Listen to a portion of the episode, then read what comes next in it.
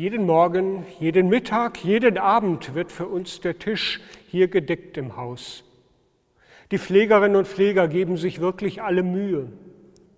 Jeden Tag steht eine Blume auf dem Tisch und an besonderen Tagen wie Ostern liegt ein Osterei aus Schokolade dabei. Wir sind hier gut versorgt. Zwischen uns ist im Moment ein Platzzimmer frei. Das muss so sein, haben sie mir erklärt. So erzählt mir die 95-jährige Frau aus einem Altenheim hier in Detmold, die seit drei Jahren dort lebt. Zur Zeit, wo meine Kinder mich nicht besuchen können, ist das Leben schon anders. Ich muss mich mehr mit mir selber beschäftigen. Aber weil es mir gut geht, setze ich mich jeden Tag an mein elektronisches Klavier und spiele zwei oder drei Choräle zum Dank Gottes. Und am Sonntag öffne ich meine Zimmertür und alle können es mithören. Versorgt werden und versorgen. Wie wichtig das ist, das buchstabieren wir alle in diesen Wochen durch. Wir müssen Abstand halten, um der Ausbreitung des Virus keine Chance zu geben. Auf den Wegen gehen wir mit zwei Meter Abstand.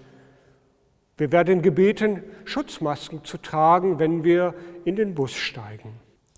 Und Menschen, die eine Erkrankung haben oder älter sind, werden gebeten, zu Hause zu bleiben. Das ist schon eine ganz schöne Umstellung. Versorgt werden und versorgen. Diese Erfahrung hat auch der Verfasser des wohl bekanntesten Psalms in der Bibel gemacht. Am zweiten Sonntag nach Ostern beten wir ihn in unseren Gottesdiensten gemeinsam. Der Herr ist mein Hirte, mir wird nichts mangeln. Er weidet mich auf einer grünen Aue und führet mich zum frischen Wasser. Er erquicket meine Seele. So beginnt der Psalm 23. Und wer weiter liest, bekommt eine Ahnung davon, dass der Beter nicht nur die Sonnenseiten des Lebens erlebt hat, sondern auch dunkle Stunden, aber sich auch dort versorgt fühlte. Du bereitest vor mir einen Tisch im Angesicht meiner Feinde versorgen und versorgt werden. Diese Erfahrung wird wunderbar aufgedrückt mit dem Bild des Hirten. Und später ist es Christus, der dieses Bild aufnimmt.